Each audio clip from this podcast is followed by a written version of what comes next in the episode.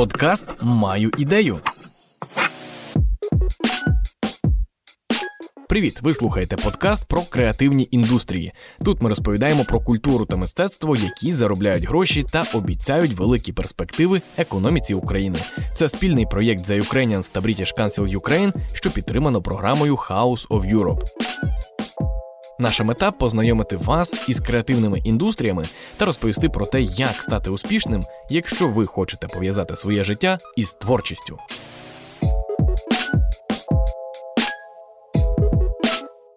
І сьогодні наш останній епізод. І поговоримо ми про те, чому вашій справі потрібна бізнес-модель, які вони взагалі бувають, та що треба знати, аби ваші ідеї сподобались усьому світу. У цьому подкасті ми багато говоримо про гроші. У четвертому епізоді, наприклад, у деталях розповідали про те, де ж їх брати, коли ви вже в принципі маєте класну ідею. Тоді ми познайомили вас із багатьма ну складненькими словами, там овердрафтами, бізнес-янголами, гарантійними ваучерами, різними видами кредитів. Але справа в тому, що це ще не все. Щоб бізнес не лише виживав, розвивався і приносив вам гроші, так що дуже добре, необхідно також обрати для нього хорошу бізнес-модель. Це нове складне слово можна пояснити на пальцях. Умовно кажучи, коли ви щось класне робите 10 разів чи може 100 разів, це ще не бізнес, але якщо ви знаєте, кому можна продати ваш продукт, яким людям чи компаніям він може бути корисним і чому їм усім вигідно, аби ви продовжували робити свою справу, ось тут вже народжується бізнес-модель. Якби у вас був свій завод, скажімо, із переробки алюмінію, знайти бізнес-модель, в принципі, було би куди простіше. Алюміній ж, в принципі, потрібен усім. З нього сьогодні роблять купу речей, і електроприлади, і сонячні батареї, і посуд. Ось ви би виробляли алюміній і, напевно, продавали би його на якісь інші заводи, які займалися би виготовленням алюмінієвих деталей для приладів, а там би теж направляли його на інші заводи, де ті деталі би збирались докупи. І так далі, і так далі. В принципі, все зрозуміло. Але якби от ваш завод закрився, у ваших клієнтів би настав чорний день. Їхній бізнес би просто зупинився, якщо нічого такого алюмінієво-заводського поблизу більше не було би. Так ось продукти, які виробляють креативні індустрії, не завжди можна потримати в руках, бо це можуть бути як модний одяг, так і вистава, виставка чи якесь дослідження. Треба подумати, кому було б вигідно купувати оце от все у вас, і хто би не зміг жити без того, що ви робите. Цікаво, що продуктом, до речі, може бути навіть сама бізнес-модель. Так вийшло у Юрія Филюка, який створив у Івано-Франківську ресторан Urban Space 100. Для цього він зібрав 100 небайдужих місцевих, з яких кожен інвестував у ресторан тисячу доларів.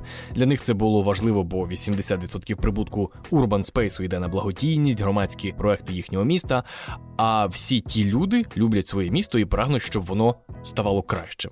Тому ось так воно спрацювало. І тепер, так само як у Івано-Франківську, хочуть робити й інші міста. У Києві вже відкрився, наприклад, Urban Space 500, а у тому ж Франківську народився промприлад. Колись завод, а тепер модний інноваційний центр.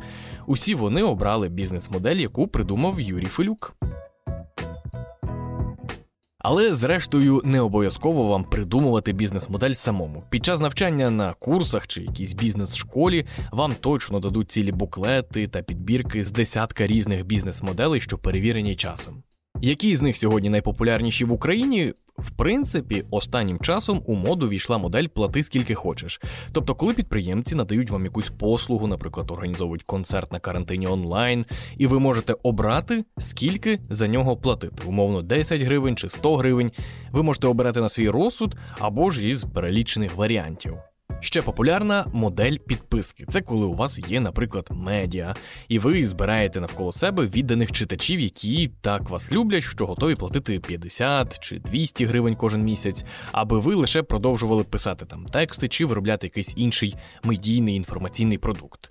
Так ваші читачі ще й стають членами вашої команди, по суті. Вони дають вам поради, корисні контакти, діляться цікавими ідеями, і ось так воно все розвивається. Звісно, бізнес-модель може бути і не одна їх може бути купа. Ті ж медіа частіше за все заробляють на рекламі, але рекламний ринок буває мінливим, а тому історія з підпискою може в принципі виглядати як дуже і дуже цікава ідея, і як більш стабільна. Водночас, час від часу, ви мусите змінювати свою бізнес-модель. Сьогодні реклама є, а завтра немає, бо всі пішли рекламуватись у Google, або ж люди більше не хочуть їсти у ресторанах, а лише удома, бо там менша ймовірність підхопити коронавірус. Словом, буває різне. Візьмемо, наприклад, історію кафешки ветерану Брауні на Подолі. Вона починалась майже як Urban Space. 30 людям так запропонували стати спонсорами нового закладу, де працюватимуть переселенці та ветерани, а частка прибутку надходитиме сім'ям загиблих воїнів. Кафешка стала дуже популярною, але почався коронавірус, і під час карантину люди не мали як приходити за Брауні. Тому що робити?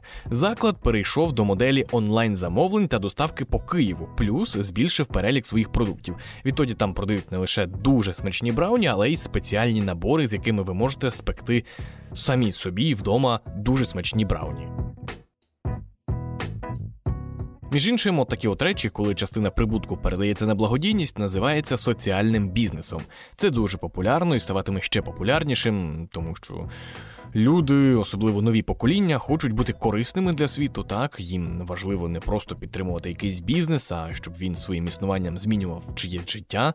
І це важливо, і це класно. Не обов'язково жертвувати якимось людям певні суми. Так можливо, можна цим самим людям, наприклад, мамам-одиначкам, дати роботу або відмовитись у своєму бізнесі від пластикових пакетиків, рятувати таким чином океан, його жителів і тим самим увесь світ.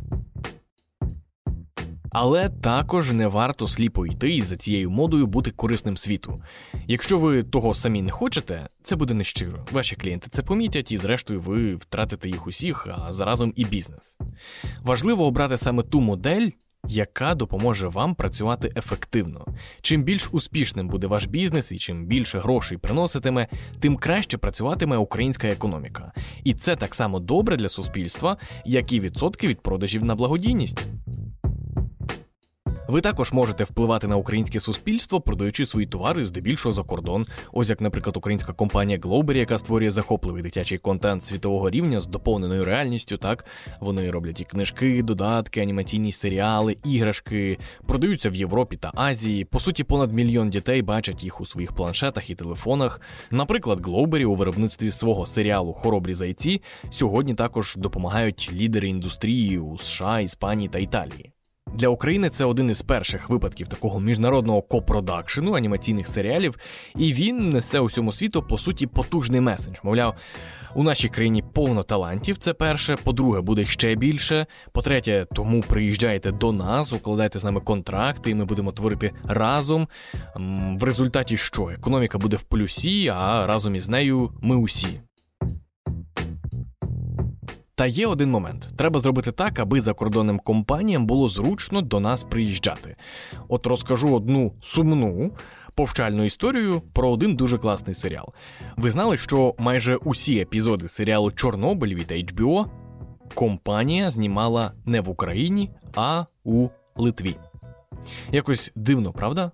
Це ж, здається, серіал про катастрофу на українській атомній електростанції.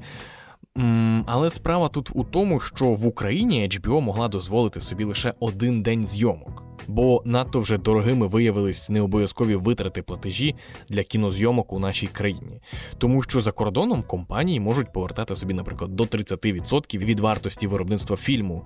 бо країні локації, по суті, це вигідно. Вона отримує відмінну рекламу. У нас це працювало не так, але сьогодні вже наші чиновники зрозуміли цю помилку. Так вони затвердили ті популярні за кордоном вигідні правила, і тепер Netflix, по суті, знімає в Києві свій комедійний бойовик Останній найманець з Жаном Клодом Вандамом. Це добре. Словом, аби такі гіганти приїжджали до нас і надалі, ми маємо ставати гігантами не лише вдома, але й і за кордоном. Нам треба ще багато працювати. Податки, це і прозорі правила, і відсутність корупції це все переважно робота уряду, так. Але щоб нас, як підприємців, із класними ідеями помітили у світі, нам треба так само добре, як і сусідам, вивчати англійську мову, а ще навчатися продавати свої ідеї.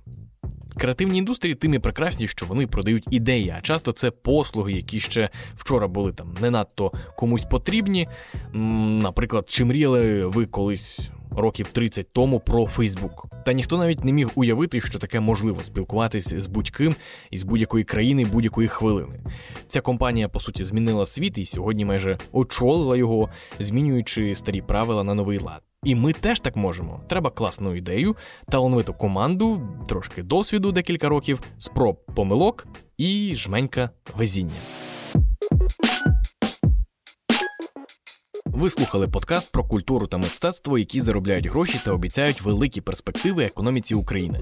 Це спільний проєкт The Ukrainians та British Council Ukraine, підтриманий програмою House of Europe. Це останній наш епізод. Для вас його розповідав Дмитро Пальчиков. Успіху!